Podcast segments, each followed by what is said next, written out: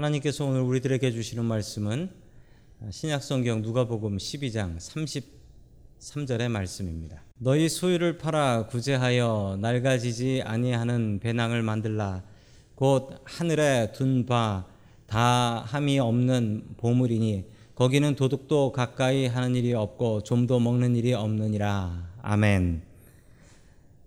자, 우리 옆에 계신 분들하고 인사 나누겠습니다. 반갑습니다. 자, 오늘 보물과 마음이라는 제목을 가지고 하나님의 말씀을 증거하겠습니다. 누가복음에는 특징이 있다라고 말씀드렸습니다. 누가복음은 여자분들을 향한 말씀들이 많았다라는 것과 또 누가복음은 이방인들을 향한 말씀이 많았다. 그리고 누가복음의 또 하나의 특징이 있는데요. 누가복음의 또 하나의 특징은 누가복음에는 돈 얘기가 많다입니다. 누가복음엔 돈 얘기가 많이 나와요. 참 저는 이 누가복음이 참 감사한 것이 돈 얘기가 많이 나오는 것은 돈은 우리들한테 참 실제적이지 않습니까? 돈은 필요하고 없으면 힘들고 불편한 게 돈 아닙니까? 이 누가복음은 돈에 대한 이야기들이 참 많이 나옵니다. 우리가 돈을 어떻게 써야 하는지, 하나님께서 주신 돈을 어떻게 사용하는 게 잘하는 것인지, 우리는 먹고 사는 문제를 어떻게 잘 해결하며 살아야 되는지, 그런 말씀들이 누가복음에 참 많이 나와 있어서 너무나 감사합니다. 자, 우리 첫 번째 하나님께서 우리들에게 주시는 말씀은 하나님을 위하는 것이 나를 위하는 것이다. 라는 말씀입니다. 하나님을 위하는 것이 나를 위하는 것이다. 자, 우리 누가복음 12장 32절의 말씀 같이 보겠습니다. 시작.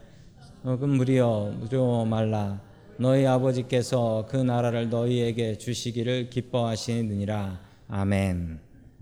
자, 두려워하지 말라라고 이야기하셨는데 이 뭘 두려워하지 말라는 걸까요? 그 앞에 이야기입니다. 그 앞에 뭐가 나오냐면 그 유명한 말씀이 나옵니다. 먼저 그의 나라와 그의 의를 구하라. 그리하면 이 모든 것을 더하시리라. 라는 말씀.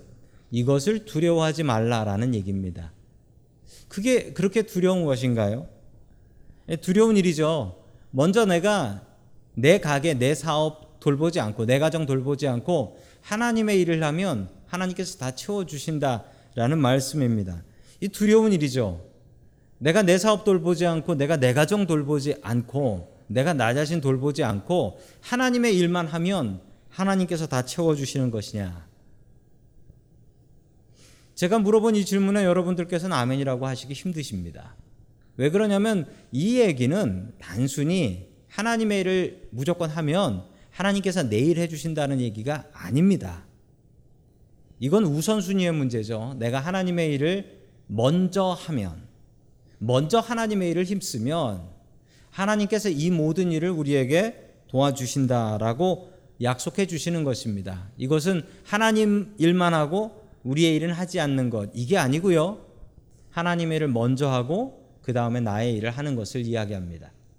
학생이 학교 가서 시험 치는데 공부는 안 하고 하루 종일 교회에서 기도만 하고 시험 치면 어떻게 될까요? 먼저 그의 나라와 그의 일을 구했으니 A가 나올까요? 100점 나올까요? 그렇지 않죠. 아마 빵점 나올 겁니다. 오해를 한 것인데 이렇게 오해하고 사시는 분들이 종종 계세요. 하나님의 일을 먼저 하라입니다. 그러면 하나님께서 이 모든 것을 우리들에게 더해 주신다라고 이야기합니다. 이 모든 것을 더해 주신다라는 게 도대체 무슨 뜻일까요? 자, 그 이야기를 32절에 이렇게 풀어서 이야기합니다. 너희 아버지께서는 그 나라를 너희에게 주시기를 기뻐하시느니라. 내가 하나님의 나라를 위해서 힘쓰면 어떻게 되냐면 내가 힘써서 세운 그 하나님의 나라를 하나님께서 우리에게 주신다라는 말씀입니다. 내가 힘써 세운 하나님의 나라가 누구게 되냐면 나의 것이 된다라는 이야기입니다. 하나님께서 태초에 천지를 만드시고 그리고 에덴 동산을 만드셨습니다. 누구를 위해 만드셨습니까? 사람을 위해서 만드셨어요. 사람을 위해서. 그 그렇게 고생해서 만드셔 가지고 아담하고 하와 주시면서 니들 마음대로 잘 써라. 라고 하시며 좋아하고 기뻐하셨습니다. 하나님께서는 세상을 만드셔서 자신이 살려는 집을 만드신 게 아니라 하나님께서는 세상을 만드셔서 우리에게 선물로 주셨습니다.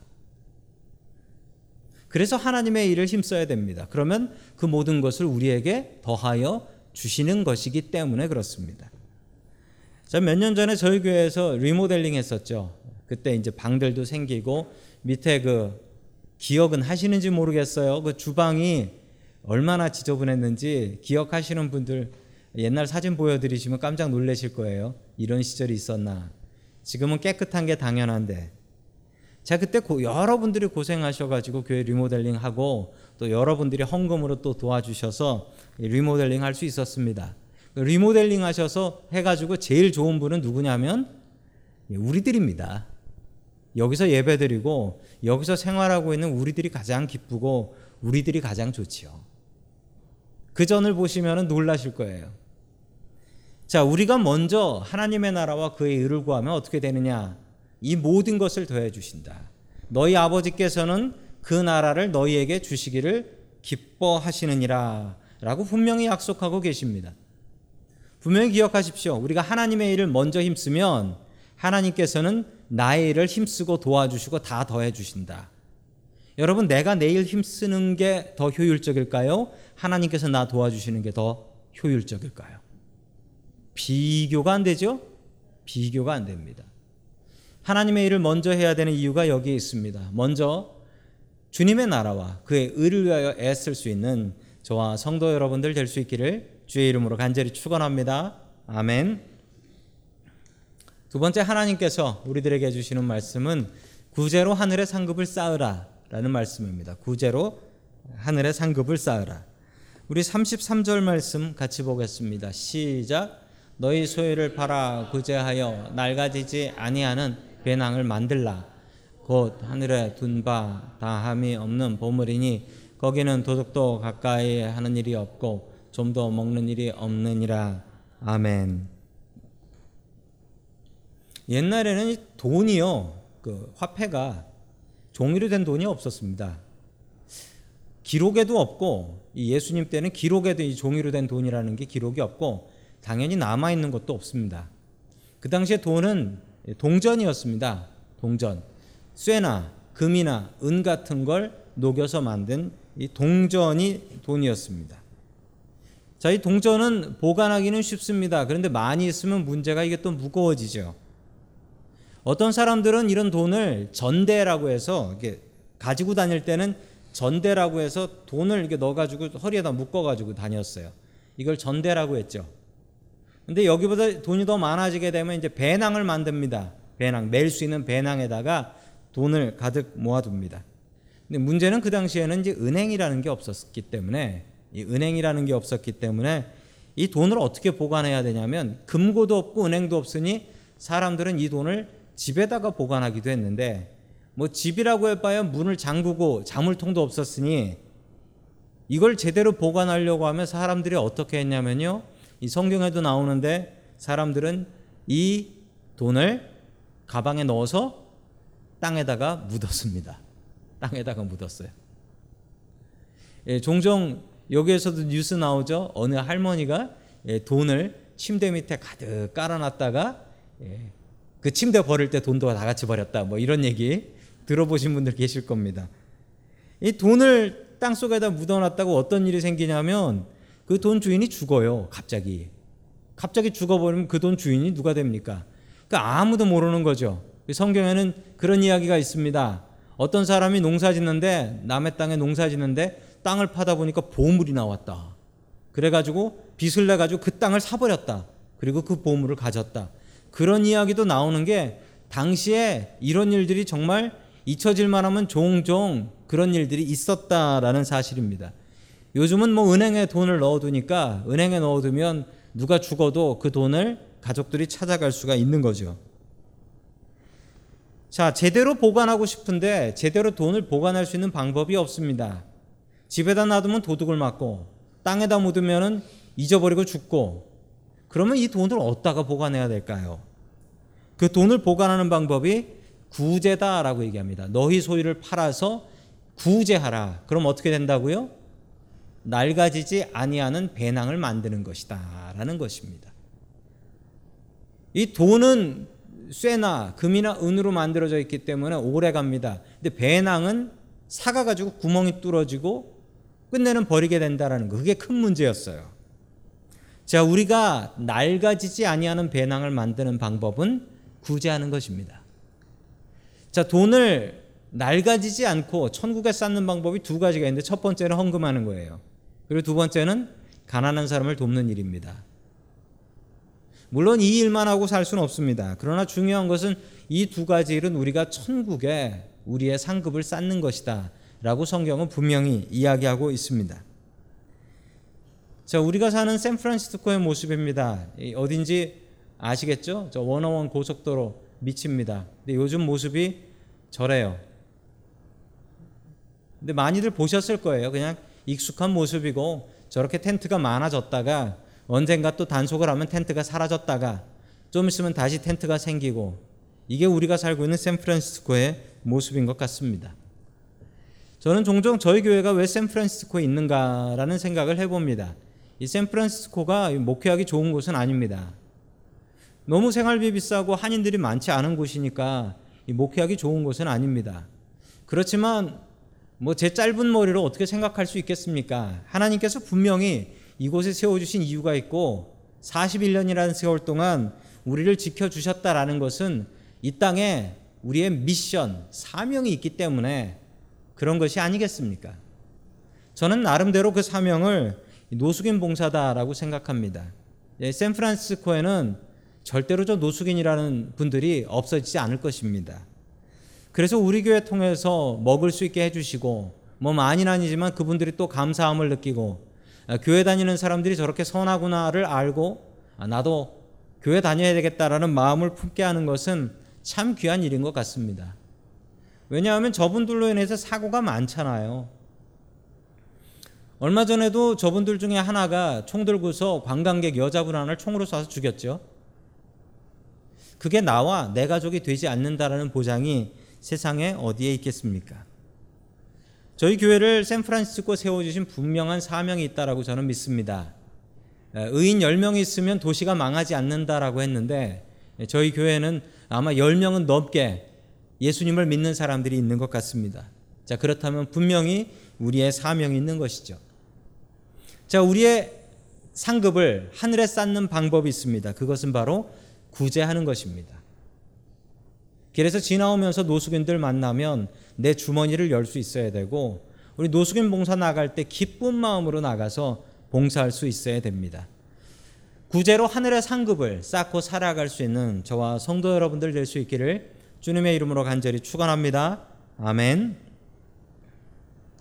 세 번째 마지막으로 하나님께서 우리들에게 주시는 말씀은 보물이 있는 곳에 마음도 있다라는 말씀입니다. 보물이 있는 곳에 마음도 있다. 자, 우리 누가복음 12장 34절 말씀 같이 보겠습니다. 시작. 너희 보물 있는 곳에는 너희 마음도 있으리라. 아멘. 참 제대로 말씀해 주셨습니다. 보물이 있는 곳에 내 마음도 있다라는 것이죠. 돈 있는 곳에 내 마음도 있습니다. 그래서 우리 성도 여러분들이 요즘 돈을 어디다 쓰시는지를 좀 곰곰이 생각해 보십시오. 내가 돈을 어디 쓰나 반값 내는 거 말고 집값 말고 내가 돈을 어디다가 많이 쓰나 생각해 보시면 요즘 성도 여러분들이 갖고 계시는 관심이 뭔가를 알 수 있습니다. 나는 벌면 쓸거 빼고 나머지는 다 애들 공부하는 데 쓴다. 그러면 이분은 자식 교육하는 데 더 많은 관심이 있는 사람일 것입니다. 어떤 분은 아, 나는 어, 먹고 어, 나는 필요한 돈에서 나머지는 다 먹는 데 쓴다. 그런 분은 먹는 것 좋아하시는 분이실 겁니다. 또 어떤 분은 어, 나는 요즘 운동하는데 돈을 많이 쓴다. 어, 그러면 운동에 관심이 많은 분이실 것입니다. 돈 보면 그냥 알아요. 내가 돈을 어디다 쓰는지 보면은 내가 요즘 무엇에 관심을 갖고 사는지 똑바로 알 수 있습니다. 그래서 주님께서는 우리에게 이렇게 말씀하셨죠. 재물과 하나님을 겸하여 섬길 수 없다. 네, 맞습니다. 우리가 재물과 하나님을 겸하여 섬길 수 없습니다. 이 얘기를 들으시면서 나는 뻔하게 살고 어렵게 살기 때문에 나는 저 얘기 들어도 뭐 별로 할 게 없다라는 생각이 드실 수도 있지만 그렇지 않습니다. 성경에 보면 한 달란트 받은 사람이나 두 달란트 받은 사람이나 다섯 달란트 받은 사람이나 똑같이 대접받던데요. 없는 중에도 우리가 하나님의 것 분명히 구별해야 되고요. 가족과 이웃을 위해서 써야 될 것도 분명히 구별하면서 살아야 됩니다. 때로 어떤 사람은 하나님을 위해서 안 쓰는 사람이 있고 또 어떤 사람은 아니 자기를 위해서 쓰는 것도 아끼는 사람이 있고 어떤 사람은 자기 가족을 위해서도 한 푼도 쓰지 않으려고 하는 그런 사람도 있고 또 어떤 사람은 가난한 이웃을 위해서 한 푼도 쓰지 않으려는 그런 사람도 있습니다. 그런데 그렇게 살면 돈 많이 모을 수 있는지 모르겠지만 끝내 그 사람이 불행해지는 것을 보게 됩니다. 자기만 위해서 쓰면 불행해집니다. 주님께서 주신 원칙은 하나님을 위해서, 나를 위해서, 가족과 이웃을 위해서 조금씩이라도 나눠서 쓸 수 있는 그 씀씀이를 갖는 것이 행복한 것이다라고 분명히 이야기합니다. 균형 있게 잘 쓸 수 있어야 됩니다. 더 좋은 말씀은 너희 보물이 있는 곳에 마음이 있다면 그러면 이러면 됩니다. 교회에다가 여러분들의 보물이 있게 하면 됩니다. 그리고 저 천국에 여러분의 보물이 있게 하면 됩니다. 그러면 우리가 천국과 이 성전에 마음을 두고 살아갈 수 있는 것이죠. 보물이 있는 곳에 마음이 있습니다. 여러분들의 보물을 하나님께 두고 살아갈 수 있기를 주의 이름으로 간절히 축원합니다. 아멘.